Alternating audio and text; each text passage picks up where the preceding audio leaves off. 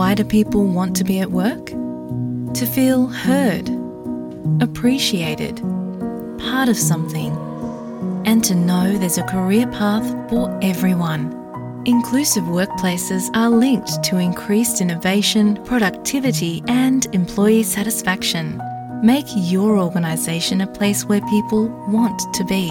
For inclusion and diversity training, visit inclusion program.com.au. You're with SBS Radio.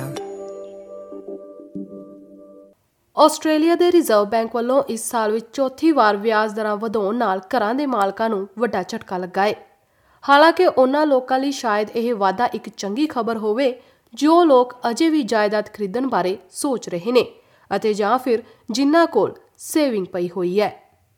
ਪੇਸ਼ ਹੈ ਜਸਦੀਪ ਕੌਰ ਗਿੱਲ ਦੀ ਜ਼ੁਬਾਨੀ, ਇਹ ਖਾਸ report.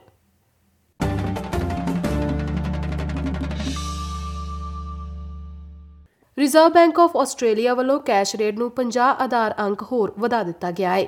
ਇਹ ਵਾਅਦਾ ਬੈਂਕ ਵੱਲੋਂ ਇਸ ਲਈ ਕੀਤਾ ਗਿਆ ਹੈ ਕਿਉਂਕਿ ਇਹ ਮੁਦਰਾ ਦਰ ਨੂੰ 2 ਤੋਂ 3% ਤੇ ਆਪਣੇ ਟੀਚੇ ਦੇ ਦਾਇਰੇ ਵਿੱਚ ਲਿਆਉਣਾ ਚਾਹੁੰਦਾ ਹੈ, ਜੋ ਕਿ ਇਸ ਸਮੇਂ 6% ਹੈ। ਵਿਰੋਧੀ ਧਿਰ ਤੋਂ ਖਜ਼ਾਨੇ ਦੇ ਬੁਲਾਰੇ ਐਂਗਸ ਟੇਲਰ ਦਾ ਕਹਿਣਾ ਹੈ ਕਿ ਕਿਸੇ ਆਰਥਿਕ ਪ੍ਰਸਤਾਵ ਲਈ ਅਕਤੂਬਰ ਦੇ ਬਜਟ ਤੱਕ ਦਾ ਇੰਤਜ਼ਾਰ ਕਰਨਾ ਨਿਰਾਸ਼ਾਜਨਕ ਹੈ ਅਤੇ ਸਰਕਾਰ ਦੀ ਕਾਰਗੁਜ਼ਾਰੀ ਤੋਂ ਆਮ ਲੋਕ ਇਸ ਸਮੇਂ ਨਾਖੁਸ਼ ਨੇ। The Treasury Secretary, the Governor of the Reserve Bank have both said uh, that if fiscal policy doesn't work alongside monetary policy, then the Reserve Bank has to do more heavy lifting. That's how it works. It's pretty straightforward economics.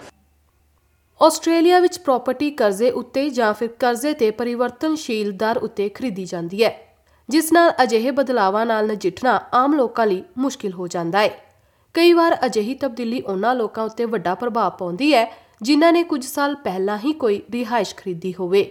Australia ਦੇ reserve bank ਵੱਲੋਂ ਇਹ ਇਸ ਸਾਲ ਦਾ ਲਗਾਤਾਰ ਚੌਥਾ ਵਾਅਦਾ ਹੈ, ਜਿਸ ਵਿੱਚ ਤੀਸਰੀ ਵਾਰ 50 ਆਧਾਰ ਅੰਕਾਂ ਦਾ ਵਾਅਦਾ ਕੀਤਾ ਗਿਆ ਹੈ। ਅਧਿਕਾਰਿਤ ਤੌਰ ਉਤੇ ਹੁਣ ਨਕਦ ਦਰ 1.85% ਉਤੇ ਪਹੁੰਚ ਗਈ ਹੈ, ਜਦਕਿ 4 ਮਹੀਨੇ ਪਹਿਲਾਂ ਇਹ 0.1% ਸੀ। RBA ਦਾ ਕਹਿਣਾ ਹੈ ਕਿ ਵੱਧਦੀ ਮਹਿੰਗਾਈ ਜੋ ਕਿ ਇਸ ਸਮੇਂ 21 ਸਾਲਾਂ ਦੇ ਸਭ ਤੋਂ ਉੱਚੇ ਪੱਧਰ 6.1% ਉੱਤੇ ਹੈ ਇਸ ਨੂੰ ਦੇਖਦਿਆਂ ਦਰਾਂ ਵਿੱਚ ਲਗਾਤਾਰ ਵਾਧਾ ਕਰਨ ਦੀ ਲੋੜ ਹੈ।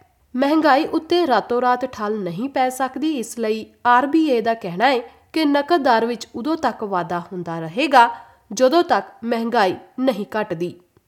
ਹਾਲਾਂਕਿ ਲੋਕਾਂ ਵਿੱਚ ਇਸ ਵਾਧੇ ਨੂੰ ਲੈ ਕੇ ਉਦਾਸੀ ਹੈ, ਪਰ ਕੁਝ ਲੋਕਾਂ ਲਈ ਇਹ ਚੰਗੀ ਖਬਰ ਵੀ ਹੋ ਸਕਦੀ ਹੈ, ਕਿਉਂਕਿ ਮੰਗ ਘਟਣ ਨਾਲ ਰੀਅਲ ਅਸਟੇਟ ਦੀ ਕੀਮਤ ਵੀ ਘਟ ਹੋ ਜਾਂਦੀ ਹੈ।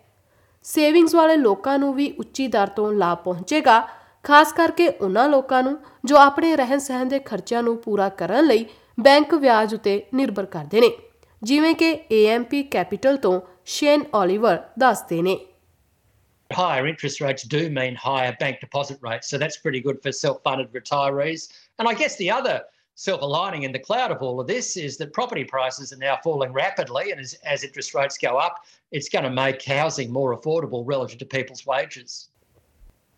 ਪਰ ਅਜਿਹਾ ਕਰਨ ਲਈ ਬੈਂਕਾਂ ਨੂੰ ਇਹ ਦਰ ਵਾਧਾ ਬਚਤ ਕਰਨ ਵਾਲਿਆਂ ਨੂੰ ਦੇਣਾ ਪਵੇਗਾ ਪਰ ਕਈ ਬੈਂਕਾਂ ਵੱਲੋਂ ਅਜੇ ਵੀ ਅਜਿਹਾ ਨਹੀਂ ਕੀਤਾ ਜਾ ਰਿਹਾ ਜਿਸ ਨੂੰ ਲੈ ਕੇ ਖਜ਼ਾਨਚੀ ਜਿਮ ਚਾਲਮਰਸ ਨੇ ਨਿਰਾਸ਼ਾ ਜਤਾਈ ਹੈ There needs to be some positives out of this, and for savers, uh, they need and deserve uh, higher interest rates on their savings. And so I'll have the opportunity to convey to the banks directly uh, my expectation uh, that these interest rate rises get passed on to savers. ਹਾਲਾਂਕਿ ਕੁਝ ਕੁ ਖਪਤਕਾਰ ਪਹਿਲਾਂ ਹੀ ਤਬਦੀਲੀਆਂ ਕਰ ਰਹੇ ਨੇ Australian bureau of statistics ਦੇ ਨਵੇਂ ਅੰਕੜਿਆਂ ਤੋਂ ਪਤਾ ਲੱਗਦਾ ਹੈ ਕਿ ਘਰਾਂ ਦੇ ਮਾਲਕ ਆਪਣੇ ਕਰਜ਼ਿਆਂ ਨੂੰ ਰੀਫਾਈਨੈਂਸ ਕਰਾ ਰਹੇ ਨੇ ਅਤੇ ਰੇਟ ਵਧਣ ਕਾਰਨ ਇਹ ਮਾਲਕ ਬਿਹਤਰ ਡੀਲਸ ਦੇਣ ਵਾਲੇ ਬੈਂਕਾਂ ਵਿੱਚ ਆਪਣੇ ਖਾਤੇ ਤਬਦੀਲ ਕਰਾ ਰਹੇ ਨੇ ਇਹ ਜਾਣਕਾਰੀ SBS ਨਿਊਜ਼ ਤੋਂ ਜੁਲੀਅਨ ਓਇਲੀਆਰੀ ਦੀ ਸਹਾਇਤਾ ਨਾਲ ਪੰਜਾਬੀ ਵਿੱਚ ਜਸਦੀਪ ਕੌਰ ਗਿੱਲ ਵੱਲੋਂ ਪੇਸ਼ ਕੀਤੀ ਗਈ ਹੈ You're with SBS Radio.